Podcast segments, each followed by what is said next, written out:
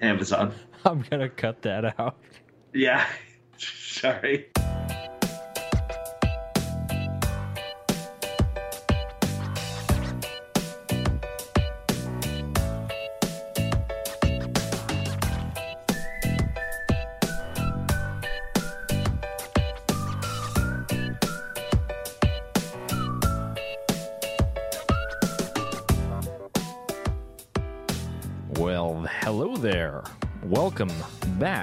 To Consumer Choice Radio.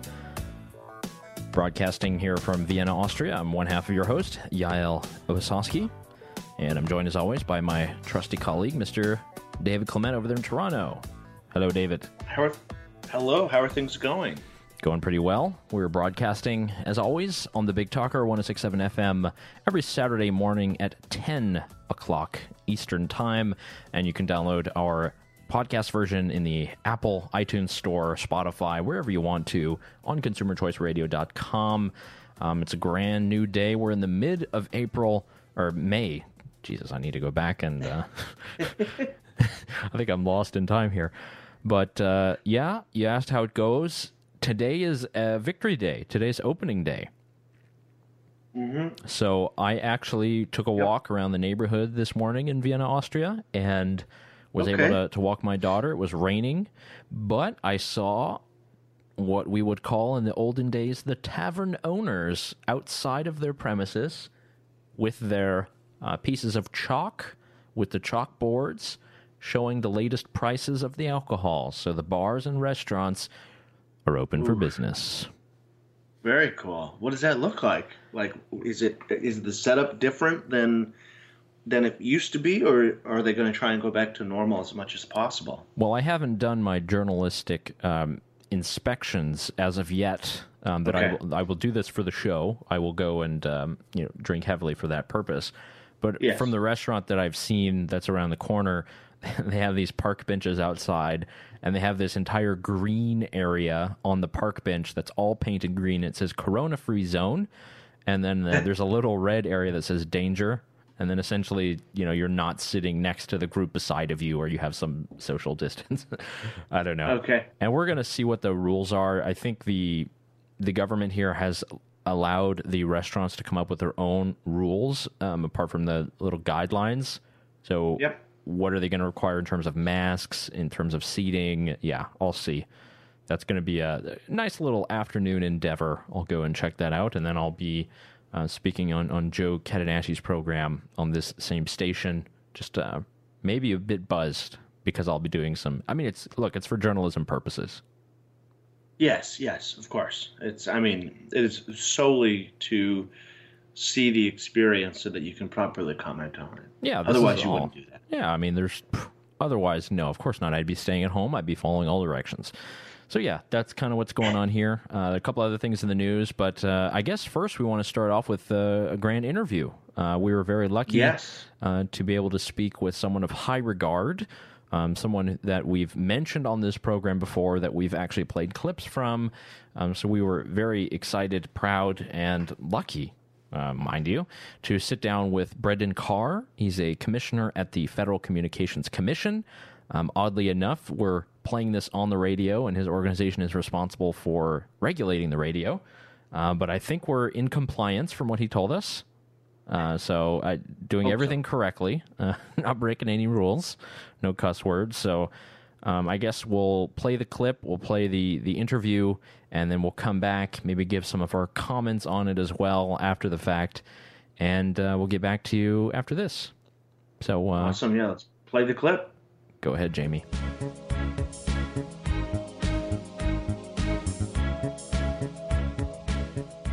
And welcome back to Consumer Choice Radio on the Big Talker 1067 FM. Every Saturday morning at 10 a.m., we are speaking with Commissioner Brendan Carr of the FCC, Federal Communications Commission, um, someone who's been very prominent in the news and uh, who has been someone that we've been following at the Consumer Choice Center for a while. So, Commissioner, thanks so much for taking the time to come our program.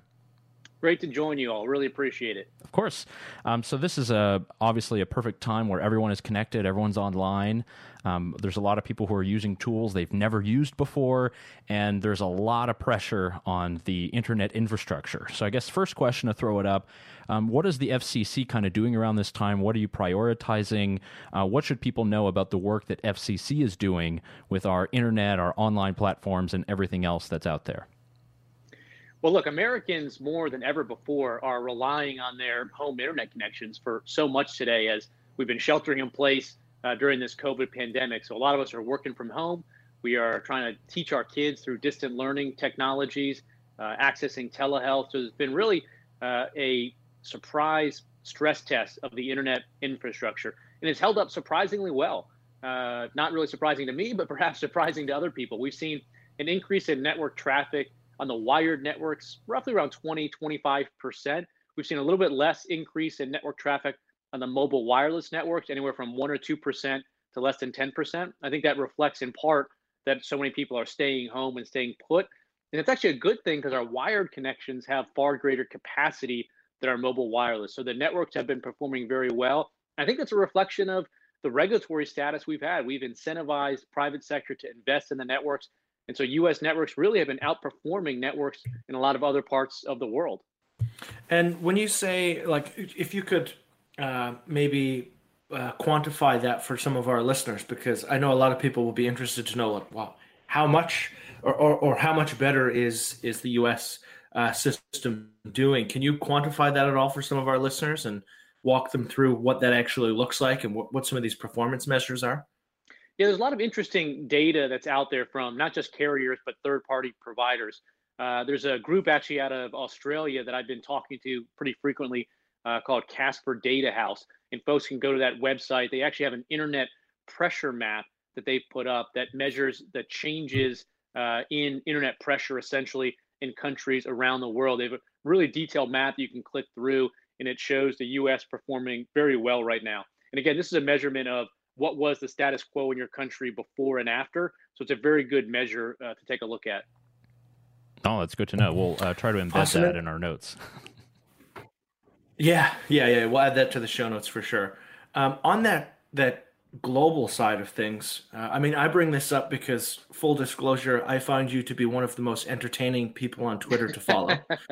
um, you very regularly mix it up with um, official representatives of the Chinese Communist Party. What is it that the American public should know about the Chinese Communist Party and the ongoing domestic debate about 5G and companies like Huawei? You know, it's it's interesting. I think for a long time, the debate about U.S. foreign policy uh, with respect to communist China was something you read about uh, in the dusty pages of foreign policy journals. Well, that debate has jumped out of those journals to the kitchen table of everyday Americans. So many people right now are out of work, their kids are out of school. And I think that's a direct relationship to the oppressive nature of the communist regime. So I think everybody in their daily lives right now feels the consequence of communist China's oppression more than ever before. Early on in December and January, uh, they uh, essentially arrested whistleblowers that tried to warn the world about COVID. They intentionally put out misleading information about human to human transmission. I think those early steps by communist China exacerbated the global spread of COVID 19. If they'd acted earlier, uh, there's studies that show that 90 or 95% of this could have been prevented. They talk about this vaunted uh, Wuhan lockdown uh, and that they shouldn't bear any responsibility because they did their part.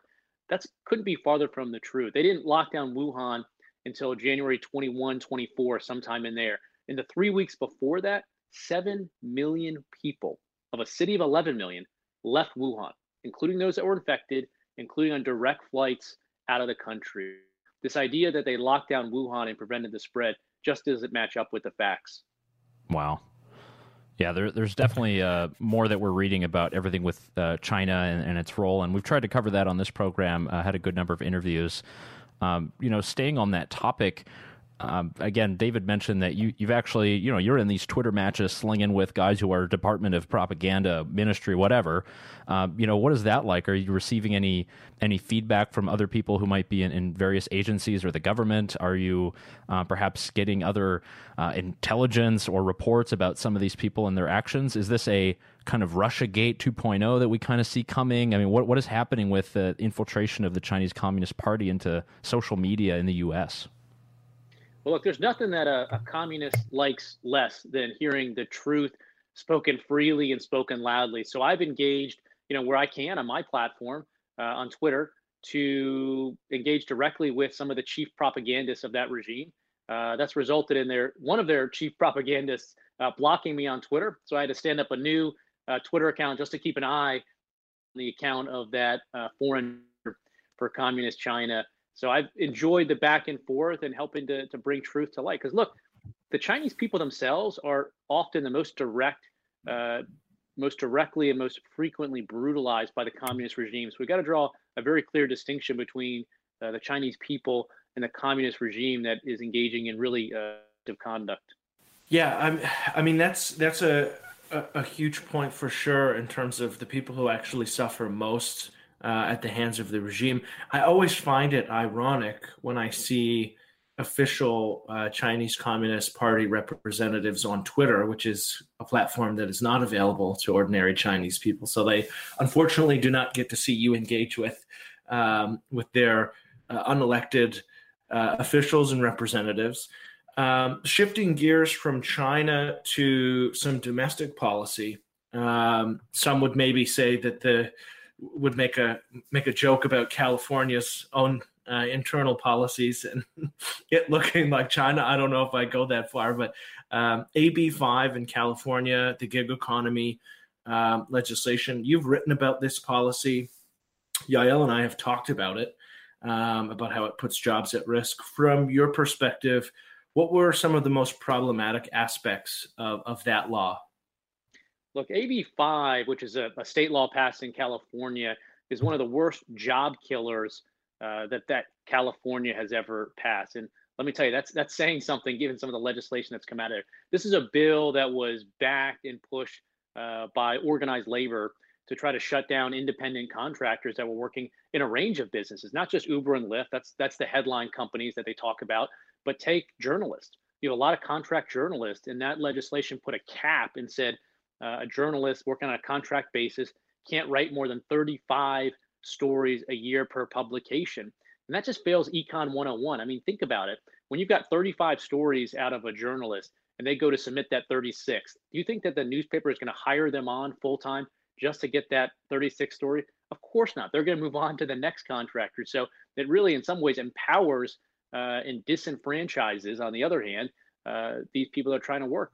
And what's so interesting is just last week or this week, even, the uh, California Attorney General filed lawsuit to enforce AB5. Think about that. So many Americans are out of work ways to stay in the economy. We should be making it easier for people to lift themselves up, lift their families up and work, not suing to make it harder. Yeah, um, I mean, it's, it's it's always interesting. I mean, Yael and I spent a lot of time talking to people about why some of these services are important. And like you said, obviously Uber and Lyft are headline uh, headline uh, companies that people love to go after.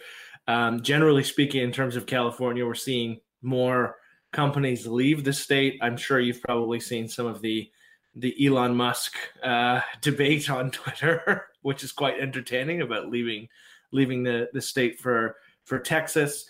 Um, on that on that note of some serious pushback online, the FCC and your colleagues have received quite a bit of um, I don't know how I would how I would describe it other than maybe hate uh, in regards to net neutrality. People beating the drum that the internet was going to close and speeds were going to rapidly decline, and you were going to get charged by the minute for every every website or service you use.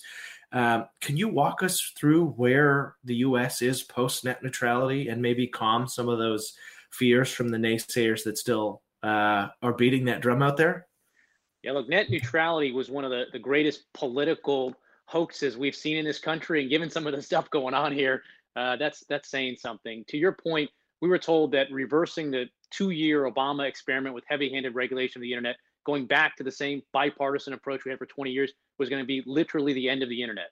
That you have to pay for tweets. I think Banksy had a viral tweet. You have to pay for tweets, or you know, pay extra for this, pay that. There's all kinds of predictions. You know, not one of them have come true. What has happened?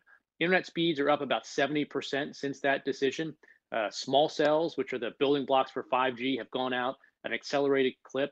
More miles of high speed fiber have gone into the ground than ever before. And the reason the US networks held up so well during the boost in uh, usage during the COVID 19 pandemic was because of all the private sector investment that our reversal of Title II helped unleash. So it's one of those great stories where you know we were told it was the end of the internet, and it was the end of that old internet, but now we have a better, faster, uh, more competitive internet as there's more providers competing for your broadband dollars than ever before.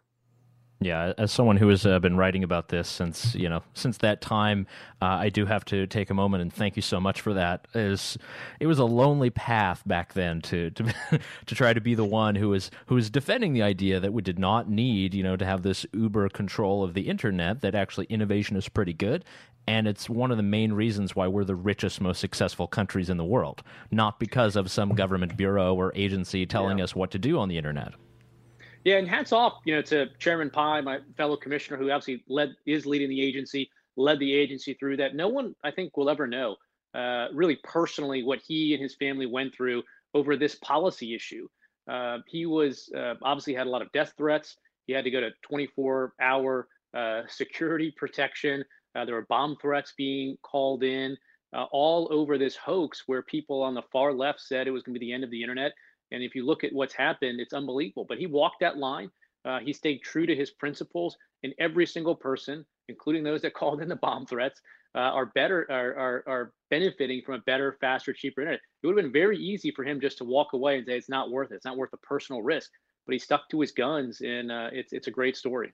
That's true. I mean, it's been amazing to see. I mean, this is um, something that just everyone online, massive, you know, online censorship. These are all the banners that we heard back in the day. Everyone's blacking out the screens, you know, for net neutrality. Uh, this is this is kind of one era where we see that okay, free enterprise has actually delivered something, and actually you can have good government. You can have good government agencies that respect our rights and our freedoms. So again, uh, applaud you and uh, Commissioner Pai for that. It's it's been amazing to see. Uh, one other question we wanted to get into is you've written and you've been very vocal about the notion of fake news. Um, the, specifically right now with um, the coronavirus, or as we call it, the Carol Baskins virus, because we don't want to get censored on these platforms. um, if we are, you know, now looking at a day and age where social media companies are regulating a lot of things and really trying to siphon out the good information and the bad, um, you've kind of been public about the new advisory board that they have over at Facebook, sort of like a grand appellate court of the internet. Um, sort of, what are your thoughts on what these platforms are doing? Um, I know people going back and forth as to what the government is allowed to do or not allowed to do, and these are, are private platforms. Just what do you think of that as a citizen and then also as a commissioner? Yeah, I've been pretty outspoken on these issues. I think this entire content moderation approach, where you're deciding what people can say, what they can't say, what to take up, what not to put up, uh, it's a fraud endeavor. Uh, what people really don't get is these decisions aren't made by some oracle of truth uh, you know, these decisions are made by people and they're made by people in power and they're either biased or they're fallible. And so my approach has always been more speech is better than less speech. Of course there's first amendment issues and these are private platforms and so i don't speak of this directly as a first amendment issue when it comes to posts on these platforms. I speak of it as a free speech issue. I think the culture in this country embraces more speech and i think that's the best approach. Some people say okay fine political speech we won't fact check that although most people do They'll say, what about health and safety? Isn't that an easy, low hanging fruit? It's never that easy. You know, wearing face masks for COVID 19.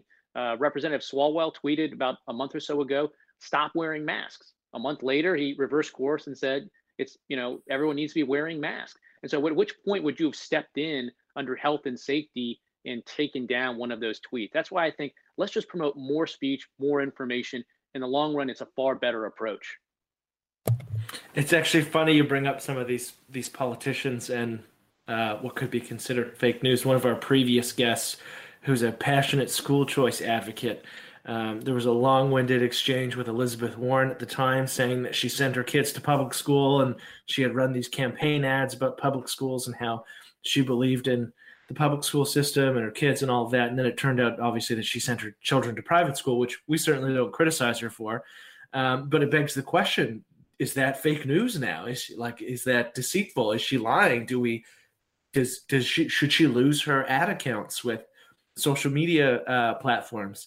Um, is she engaging in the in the actual act that she is so desperately trying to solve with some of her proposals um, for other regulations? So yeah, it, it, raises some some very good um, very good uh, hypocritical questions or instances for our audience to look at. Um, in in wrapping up, what can Americans expect from the FCC moving forward uh, throughout the remainder of of the pandemic?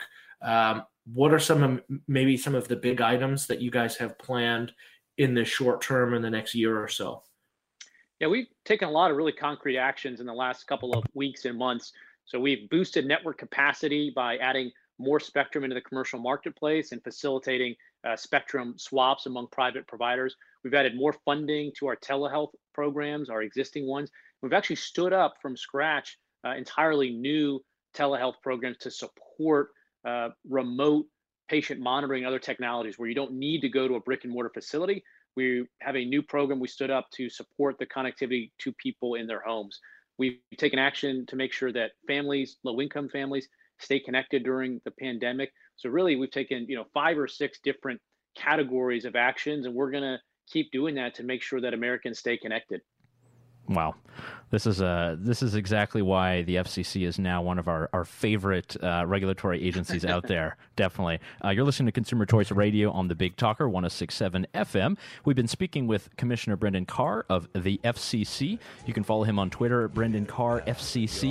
You can find him there. Thanks so much for Commissioner for taking the time. I appreciate it. Thanks for having me on. Right. Cheers. Everybody knows.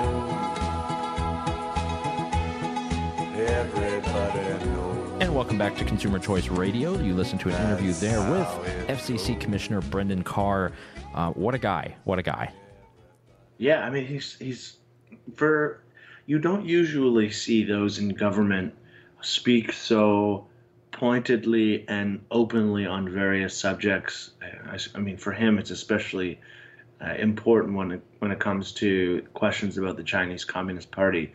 Um, and I know that I referenced this in the interview, but if you if you don't follow him on Twitter already, you really should because he regularly um, is out there mixing it up with uh, with government officials. It's quite entertaining um, to see someone do that. So I definitely recommend all of our listeners to give him a follow. Yeah, and that's at Brendan Carr FCC on Twitter.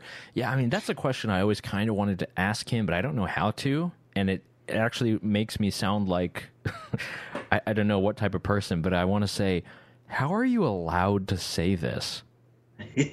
Aren't there restrictions that don't allow you to like be this open and political and I don't know, but then again, people might ask that same question of us, right? yeah, I guess so. I mean, some of them, I, I wish we, I, I, wish I could have asked this. Again, it's one of those things where it's like, how do you ask this in like the appropriate way? Um, I mean, there was one example where he was tweeting back and forth with um, someone from the like foreign ministry's office um, from the Communist Party of China, like an official delegate, uh, and he just started tweeting the names of all of the people who have just disappeared, like all of the original COVID, uh, Carol Baskin virus whistleblowers, and he was like just tweeting the names and like of all of these people who've disappeared. And he's like, well, where are these people? Like, where'd they go? Wow. and, and, yeah, just like he uh, he really mixes it up, which is refreshing to see and entertaining. Yeah, and he's in a position that, and that's I think that's what we're just trying to understand because the FCC is an independent agency. It is a part of the government. It is uh, overseeing sort of our, our broadband and telecommunications services. and it is an independent board and and really like the day to day is about that but that position allows you to comment on many other things i don't know i think we're just Yep. too used to dealing with politicians who are kind of dressed up and wear suits and stay within the confines of acceptable and tolerable conversation and we don't have people who um, more often than not will just speak from principle and be very open Yeah. and frank. I think that's what's so refreshing. Um, that's very cool. We're gonna we actually did a video of it if you're listening to this on the radio. So you can go to consumerchoiceradio.com and we have our, our video interview as well which might be a little entertaining and you you actually might see what david and i look like in our our layers. Yes, well, I'm starting to day by day look more and more like uh, Tom Hanks from Castaways. The beard gets longer and grislier. Oh yeah, I've seen some people on, you know, everyone's doing family or friend Zoom meetings, and uh, I've seen a few people there. They they're sporting some pretty long locks. You know, I mine Yeah. are my hair doesn't go down, my hair goes up. So uh, I'm I'm just getting a kind of a clown thing going on, but um, you know the the barbers are open, so I can definitely schedule someone and, and go see it. It's just, eh, timing. Yeah. Who knows? Yeah. So let's let's look what else is in the in the news and what's happening. Um, I guess big news from our end that I really wanted to highlight, and uh, I'll be talking about this with Joe, and we'll actually be running an ad on this uh, station. Um, David, if you and I want to record that later, but it's the Yeah. Consumer Innovation Manifesto. I'm just gonna make sure I have the website here. Okay. Um, so the Consumer Innovation Manifesto was the brainchild of our colleague Bill Wirtz. Um, Bill Wirtz is uh, the international man of mystery, uh, Luxembourger, able to write and speak uh, up to four languages, does so uh, all the time in media. And he had this brainchild of let's put together a piece of legislation that will be multinational that focuses on the response for consumer policies post the Carol Baskins virus.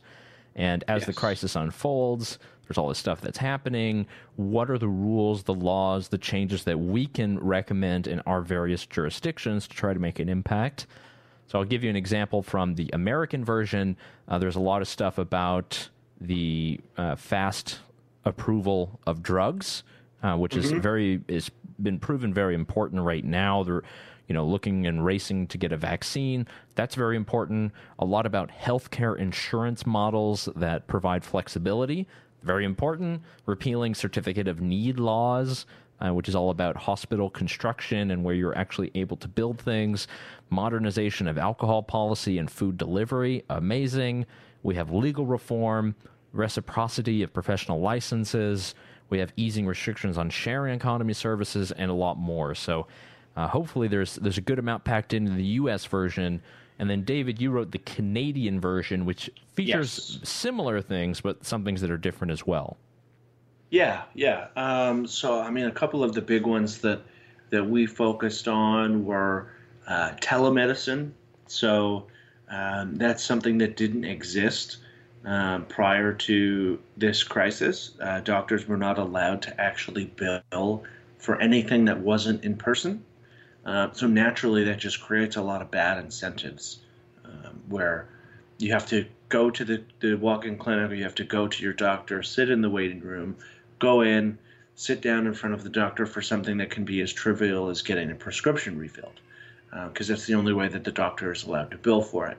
So a lot of provinces have changed that rule um, so that people don't have to go and sit uh, in these waiting rooms. And we're making the argument that um, that that that those uh, that that restriction shouldn't be brought back once everything has subsided, and that you should actually be able to just have a teleconference, a video conference, or a phone call uh, with your doctor, um, and let the doctor deem what is and isn't worthy of an in-person appointment.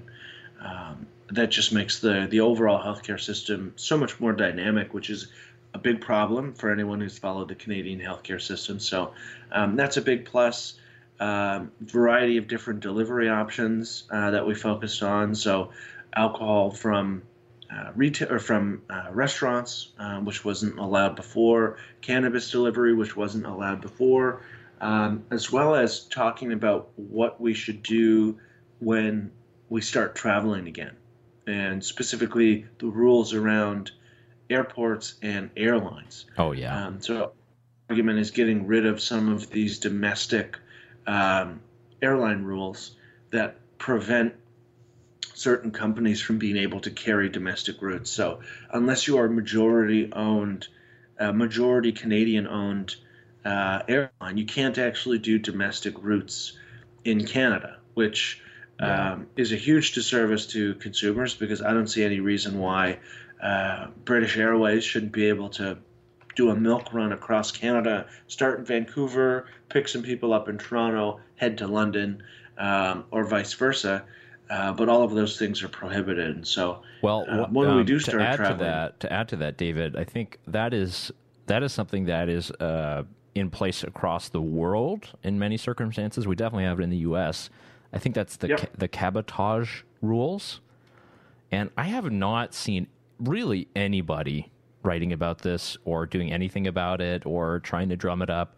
Um, I, I don't know. Are there any other organizations that have discussed this? Because I know we've we've talked about it. We put it in some press releases. Uh, it's definitely something philosophically. I mean, if you just look at it economically, come on, this is the way to do it. And I've done this in Australia. You take like uh, one of these Qatar Airways or Dubai or Emirates or something like that, and you're able to fly from Sydney to Melbourne and then to New Zealand and then going all the way back. But in Canada and the U.S., you're not able to do that. Do you, have you seen Yeah. any other orgs pushing this? Really, I don't think so. I, I haven't really. No, it's it's very quiet on that front. Um, I think it's I think it's something that a lot of people don't really realize. So those laws do exist um, in all sorts of other countries, like in Europe. The thing is, is that the demand for domestic flights in a lot of these European countries, because they are so much smaller in terms of geography, um, and so you don't see um, you don't feel the pain of this regulation in the same way as you do in Canada, where flying to Vancouver from Toronto is, is pretty much this almost the same flight as flying from Toronto to London. Um, and it's actually often cheaper to fly from Toronto to London than it is to fly from Toronto to Vancouver, which um, would be like it being cheaper to go from New York to uh, London uh, as opposed to New York to LA. Hmm. Um, and so, yeah, it's really important that, especially for a country this large, uh, with so few people comparatively, um, that we allow for global carriers to uh, to serve domestic routes. Yeah, Um, just it would just be a huge plus for everyone, and you would see a significant uh, push downward on prices because all of a sudden you could all of a sudden various new routes become profitable for airlines because they can do things in connection to a final destination. Um, and and use let's say one or two cities in Canada as stopping points along the way. So um, yeah lots in there lots in the manifesto um, for for regulators and legislators to look at hopefully um, some of them can uh, open this up and, and have a look at what our playbook would be um, for a post Carol Baskin virus world. Yeah, and I think uh, one in the United States, we have this mostly in place through the Jones Act. Um, Yes. Some things are a bit different, obviously, in the cabotage. But one person I would point to that I, I think is, let me just 100% make sure, that is on Twitter. Uh, yeah, it's definitely him. So it's Colin Grabow. It's Okay. CP Grabow, G R A B O W. So he's actually a policy analyst at Cato, at the Cato Institute, and his entire shtick is cabotage Jones Act stuff. Okay. Um, so his ha- in his Twitter profile hashtag in the Jones Act, and what the Jones Act did is it essentially made it illegal to have any other flagged ship carry goods and services between any U.S. ports. Which sounds like, oh yeah, of course that, that's fine. But when you think of places like Puerto Rico and Hawaii, that means if you want to ship something to Hawaii, it can only be done with an American ship from an American port. So you can't you can't have like um, whatever a Mexican ship or something that goes from San Diego to Hawaii or something like that. And Yeah. when the hurricane happened in Puerto Rico, many of these rules were suspended temporarily. Huh? There's another theme um, to allow other ships to come and, and bring supplies and help, you know, from other islands and other nations. So yet again, examples. Uh, you know that's why the consumer innovation manifesto is important because we're talking about examples of laws that are in a time of crisis or in a time of need suspended and that brings us back to the table to say okay was it even necessary to have these laws there in the first place Yeah, exactly, exactly. And I, I think that's maybe the only silver lining from this crisis is that it's very quickly showing everyone the very long list of regulations that were never needed um, and that were a disservice to everybody involved all the time. Um, and now we're seeing them kind of firsthand because people are going, wait a second, this doesn't make any sense. Why? What? Why are we like? It's making uh, pandemic response worse. It made responses to various hurricanes, whether it be uh, Katrina years and years ago or the, the hurricane in Puerto Rico, much worse. Um, and so, yeah, it, uh, hopefully, fingers crossed, um, there is some there are some forward-looking legislators who can hop on and uh, help us uh, continue to push to to keep these regulations off the books. Yeah, great. And and that's definitely what, you know, I'll be focusing on and I know you'll be doing that too, David, is figuring out who we can partner with. So if any of you guys are listening on the radio or the show and, you know, are, are interested in actually pushing these over the finish line um, or over the touchdown line, depending on the support that you like, uh, Yep. we're, we're definitely on board. And this is something that we're drumming up a lot of support for. We've already reached out to a lot of groups and a lot of legislators. Um, people are very interested. I think uh, this this could have good legs, and now's the time to do it. A lot of people have plans. Not everybody can carry them out. So you're listening to Consumer Choice Radio on the Big Talker 106.7 FM. You can go and find out more about the Consumer Innovation Manifesto on our website, consumerchoiceradio.com. So I do have one article, and I guess it's a news event that has uh, hit us. Uh, we've talked a lot about lockdowns, David. We've talked uh, about you know the differing rules between states, provinces, countries, and then we get a ruling from the Wisconsin Supreme Court. Did you see this by any chance? I, I saw the headline, so you're going to have to educate me on the actual details. But yes, I did. Uh, I did see the headline. So what happened here is that you had the Wisconsin Supreme Court. In Wisconsin, the state, they obviously had a a lockdown that was imposed by the governor, all the same. And what happened was a group of Republican legislators they actually filed a lawsuit against the administration of the Democrat governor Tony Evers, and uh, essentially th- they had already had a lockdown order, and then he had put in a new order to extend. And what the Republican lawmakers did is they filed a lawsuit, and the Wisconsin Supreme Court actually sided with them, and they came down four three. And this really looks at the laws around emergencies and what governors can declare as emergencies. And Yeah. essentially, what the Supreme Court said is that the governor, by doing it unilaterally and not working with the legislature, it was actually unconstitutional. And uh, quoting from the justices, they wrote that the court was not challenging the governor's power to declare emergencies, but in the case of a pandemic, which lasts month after month, the governor cannot rely on emergency, emergency powers indefinitely. They must rely on the legislature. So then the article that you see in like Washington Post is after Wisconsin court ruling, crowds liberated and thirsty descend on the bars. and then it's just a bunch of videos of uh, quote maskless people hanging out in bars drinking. Um, there's it's this type of weird shaming that you've obviously seen and I've probably even done where you're like, look at all these people who are gathered, not wearing masks, not social distancing. Yes, uh, I, I have not. Um, I have not uh, been shamed? shamed, myself, Oh, and but- I have not. I don't think I have shamed anyone else, but I do have some friends who had some driveway beers, and they were shamed by a neighbor, not face to face, but by calling the bylaw officer. Okay, well that's even worse. Come on. Yeah. You're nar- narking on people who are. Oh goodness. Yeah, I mean that's the story we played a couple a uh, couple weeks ago about New York uh, City, I think, where they have this hotline, and then people are.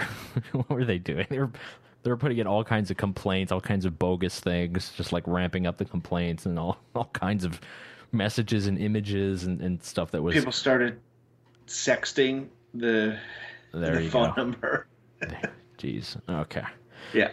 Yeah, so I think that was, that's a big story. I mean, every I mean, look, this is all new. We don't know how to deal with it. And what makes the United States so interesting is the laboratories of democracy, the experiments that every state is making. Some states are, are very different. Um, in where this program is broadcast in North Carolina, um, I know that the order is still ongoing until May 31. They have opened up the beaches, which is good, and we are in phase one in North Carolina of easing. So we're going to see what that means. Eh, I mean, look, I don't want to talk too much more about it because after a while it gets very tedious, but yeah. you do have crowds that are clamoring to get back to work, and that, that's really what it's about. We're, at, we're standing at what, 35 million unemployed? So essentially, the population of Canada is unemployed. That, that's what the United States numbers are telling us from yeah, unemployment. It's, it's pretty, that's pretty staggering.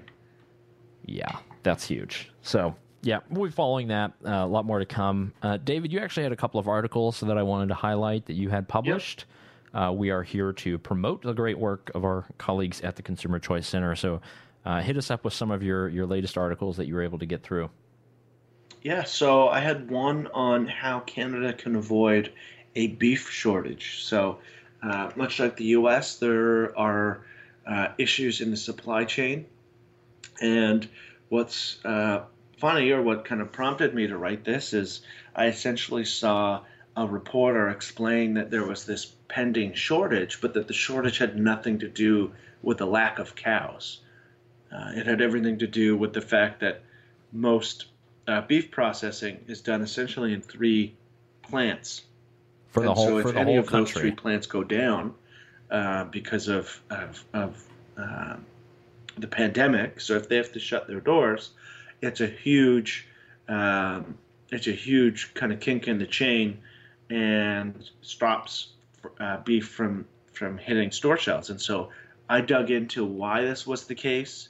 Um, what were the reasons why there were only essentially three large uh, meat processors in the country?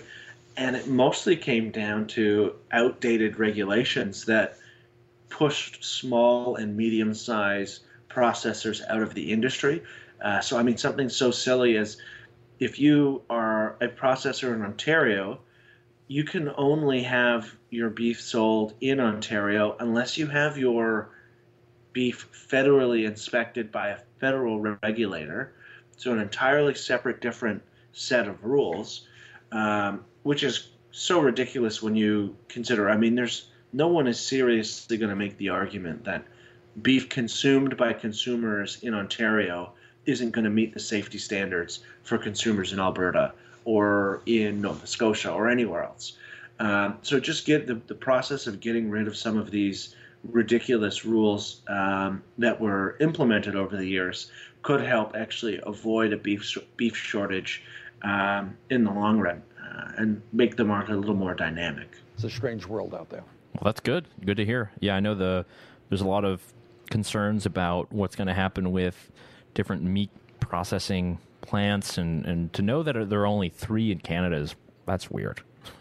that's strange. I don't know what's what's going on there. There's there's a lot of these things that we're learning that things are centrally managed and controlled, and there's there really aren't that many of of these kind of uh, middleman factories or institutions.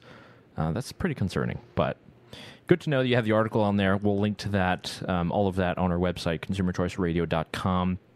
Good stuff. And then you had one more article as well.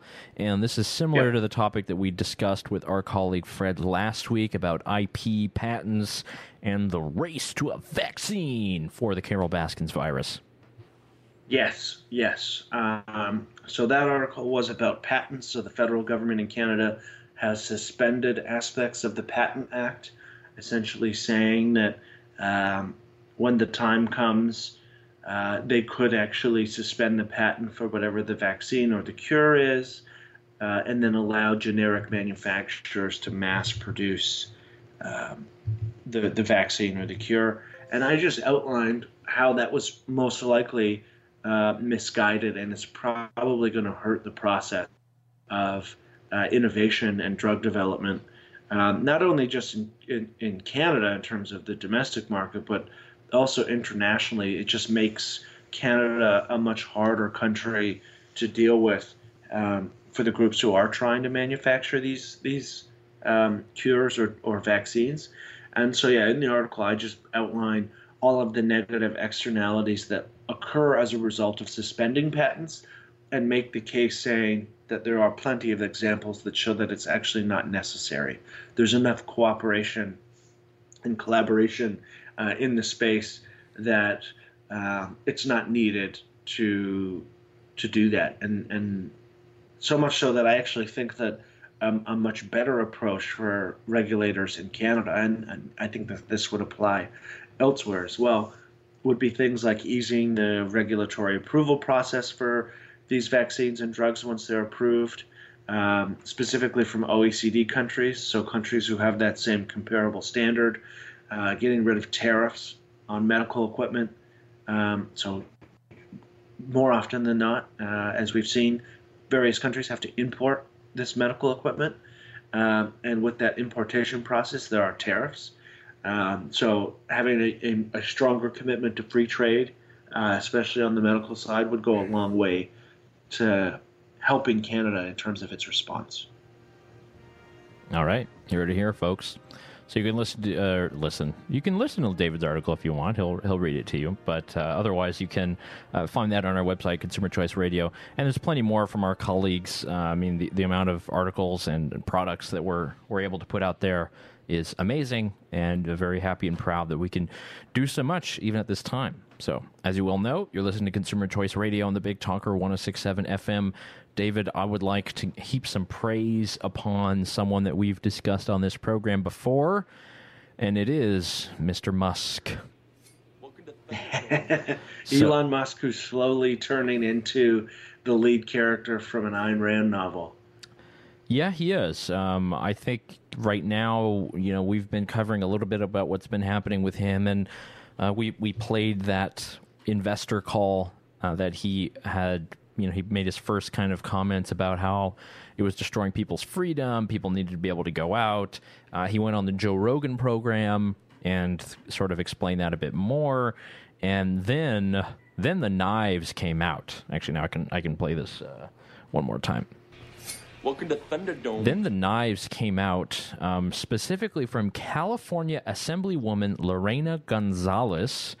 And you might remember that because we've discussed her on the program. And with Brendan Carr, we actually did discuss her law, and it is hers, the AB5 contracting yeah. law, the anti contractor law. She championed it, wrote it, introduced it.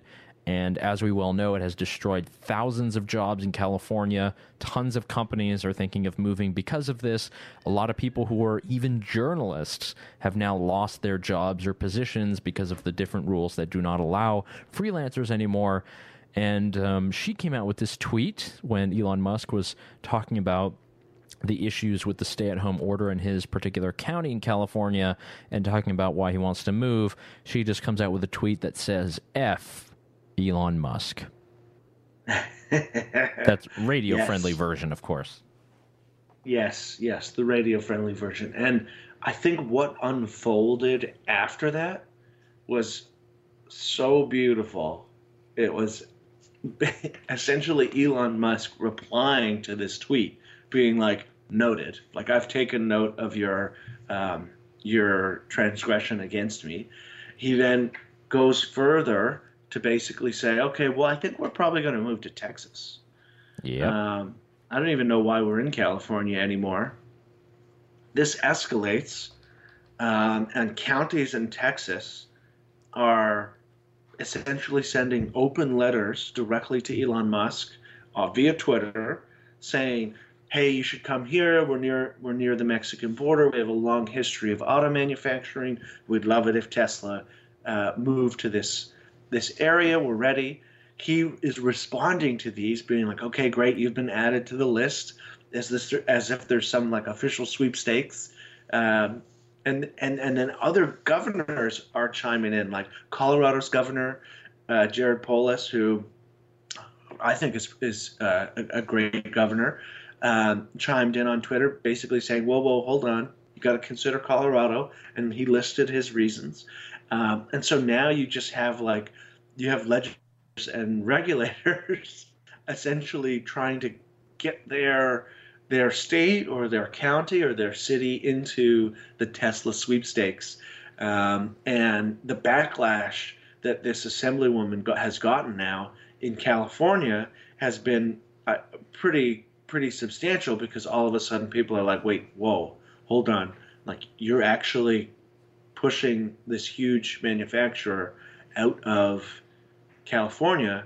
That's a, I don't know how many thousands of people work at Tesla's plant, but I can only assume it's, It's like in the 10,000. thousands of thousands. It's like 10, 10 or 20,000. 10,000 maybe? Something like this. Yeah, and so I mean, you you completely decimate um, the job markets and, and job market and prospect for that um that county, um, all because they would move to Texas, and it's just like you, it's watching this unfold in real time is just hilarious because Elon Musk is now at the point where he just doesn't care. Oh, yeah. Um, yeah, he just doesn't care. I mean, he opened he opened their plant and basically said, "Yeah, I know we're not supposed to be open, but we're opening it. I'm going to be on the floor, and if they're arresting anyone, they can arrest me." oh, yeah.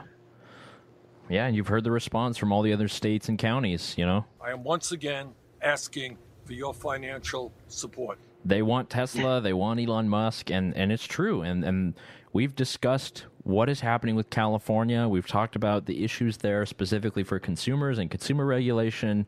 Um, just imagine being an entrepreneur. Goodness, yeah, there's a lot going Well, on there. Too much to too much to even. I think if again uh, we if we had a consumer choice center bureau in California, I think we'd need about 87 employees. Yeah, I mean, the thing I love the most about this is it's just a perfect example of regulations have consequences, and you can put your head down and have your horse blinders on, and continue to proceed forward and pass these very strict or onerous regulations, but at some point there is a kickback or there is a response, and part of that response is businesses leaving if they can. Um, and so I think that's the real important lesson here is that there are consequences, and now we see them in real time. There you go. This is um yeah, it's an interesting age and I think um you know I'm very grateful that I've got a lot of uh, media that I'm able to follow and groups that are fighting for ways to improve things right now. I think that that's super important. I mean that that's why Elon Musk and seeing him uh, be loud and proud. You know, he's become the kind of face of the. I, I don't want to use the f- phrase resistance, 'cause it's stupid, futile, but he's become you know someone who's just arguing for common sense, for economic sanity, and because and I have heard this in, in specifically in California in many of these counties, you know, it's not as if it's all these doctors making these decisions. These are usually bureaucrats that are in the various health departments, um, some of which have administration experience, some might have some medical experience.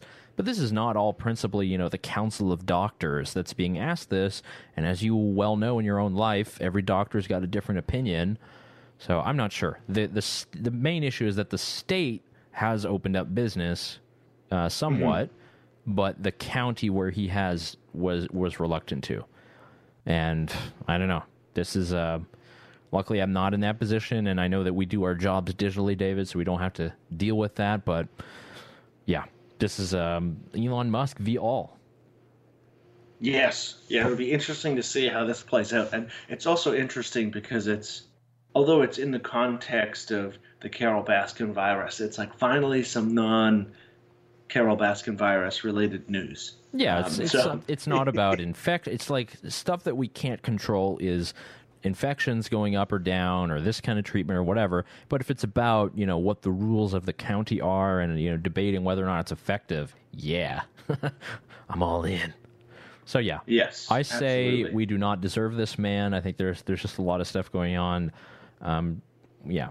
In the in the last couple of minutes here, David, there there are some some good news, some good things to look forward to. Um, we do have um, some sports opening up. I know that the German uh, soccer league is opening up at the end of the month. The, there's actually a NASCAR race on Sunday. It'll be in Darlington, South Very Carolina exciting. first race, um, and it's going to be on main Fox. So there actually might be. I mean, there's a lot of sports uh, craved people right now. I think maybe they'll they'll turn on. Darlington's a very good race, so, so there might be something very good there. Yeah, yeah. I mean, the, the quicker we can get some sort of sports back, the better. I think that that would. I mean, this sounds cliche to say, but people people are, are now starting to talk more and more about like the mental health aspects of all of this, and I think that that is um, maybe an understated value of sports in terms of entertainment and and the enjoyment that people get from it. So I think there's going to be a huge impact on the availability of sports. Even here, one race here, a tour has a turn. Um, but yeah, I think this is a this is a big big positive, uh, and people are going to love it. Definitely. So yeah, big change, good things coming, um, things opening back up. Um, apart from that, there's been a couple other stories we wanted to get to, but you know we figured out we go on a high note. And I believe David, you came to the table with a clip that we wanted to play. Um, I think this uh, Yes. fits into the theme of understanding what government is doing and what it's all about. Um, so give us the intro, give us the lowdown. Yes, so this clip is from the Canadian House of Commons. It is an exchange between uh, Canada's finance minister, uh, who, so it's the, finance minister, Liberal Party, the, the government, um, the, the party in power, and Pierre Poilievre, who is a conservative politician. And a lot of the debate that's been going on in Canada is about where the country is headed fiscally, um, who are getting who are the people getting benefits, uh, but more importantly, where what's the tra- trajectory of the national debt? And so this exchange is a series of questions from uh, Member of Parliament Poilievre to Bill Morneau, the finance minister, which uh, is both extremely entertaining and extremely irritating. So, Jamie, will you uh, will you play this clip? through this time with support not only for businesses but for individuals to get through and get a bridge to a better time. Well, yeah, just the dollar value. Honorable Minister. And that's a continuing commitment, Mr. Speaker. Oh yeah. I know we shouldn't ask the minister about numbers. He's just the finance minister, after all. Uh, but what is the uh, equity of the government of Canada's balance uh, on the government of Canada's balance sheet? Honorable Minister.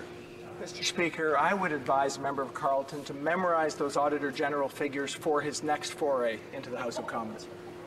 The Honorable. So the, the, the minister has claimed that our balance sheet is strong. There are three components to a balance sheet: the assets, the liabilities, and the equity. And the minister doesn't know any of the three. So clearly, he doesn't actually know anything about our balance sheet. That's reassuring. Now, according to the Auditor General, the net negative net worth of our government of Canada will be as much as a trillion dollars by the end of this fiscal year. Can the minister, if he's familiar with any of these numbers, tell us is it possible his government will hit a trillion dollars of debt this year? Minister of Finance. Mr. Speaker, I want to assure Canadians that our approach will be to continue to make investments on their behalf, and that is available to us because of our strong fiscal position. But we will continue to take that approach, which we think is the appropriate approach. Poilievre. A trillion dollars, yes or no? The Honorable Minister. Mr. Speaker, as I said, we will continue to focus on the uh, importance of supporting Canadians. Mr. Poilievre. What is the size of our current national debt? The Honorable Minister. And Mr. Speaker, uh, I think that what will happen as we do that is we will allow ourselves to have a stronger economy at the end because of these investments. Poilievre. The size of the national debt? The Honorable Minister. And uh, we have always seen, Mr. Speaker, that these investments, they're not only supporting Canadians, they're supporting businesses so that we do have a strong economy and a strong fiscal position coming out of this position. Mr. Poilievre. Does the finance minister know the size of our national debt? The Honorable Minister. The interpreters. Mr. Speaker, uh, I will continue to focus our efforts as we believe we should focus them on supporting Canadians through this time. Why? Why? I just don't understand. Why didn't he just answer? Just say something. I don't. This this so frustrated me. I, I saw this floating around a little bit on, on Twitter, David. But man, what is what is wrong with Morneau? Really? I don't get it. I, I mean, if, if you don't know, just say, "Hey, we don't know." He's or had, if you do know, play, he had to play like the smooth talking politician guy. it's like it's like you're asking me ask me how much is on my credit card. Yeah. I mean, well, David, you- you know, I, I, you know, people use credit cards, and they're important to use at this time. So we're going to stay very vigilant with using it. Yeah, it's it's so weird. I mean, if he's like, "Uh, is debt going to hit a trillion dollars? Um, I mean, he, a better non-answer would be our hope is that it wouldn't. Yeah. Now that's what he could have said, but That's it. That's it. this is the kind of stuff that you know we're here to bring you here on Consumer Choice Radio. I mean, look, we're, we've got to expose these guys, and we got to find out where where these things are happening. And look, we're trying to be vigilant and protect uh, the rights and choice for all consumers. So yeah, hope you've uh, enjoyed the program. You've been listening here on the Big Talker 1067 FM, consumerchoiceradio.com is the website. Please subscribe to the podcast version. Continue listening on the radio every Saturday at 10. I am one half of your host, Yael Ossowski, reporting from Vienna, and uh, wish you all the best. Yep, and this is David Clement signing off. We'll talk to you all next week.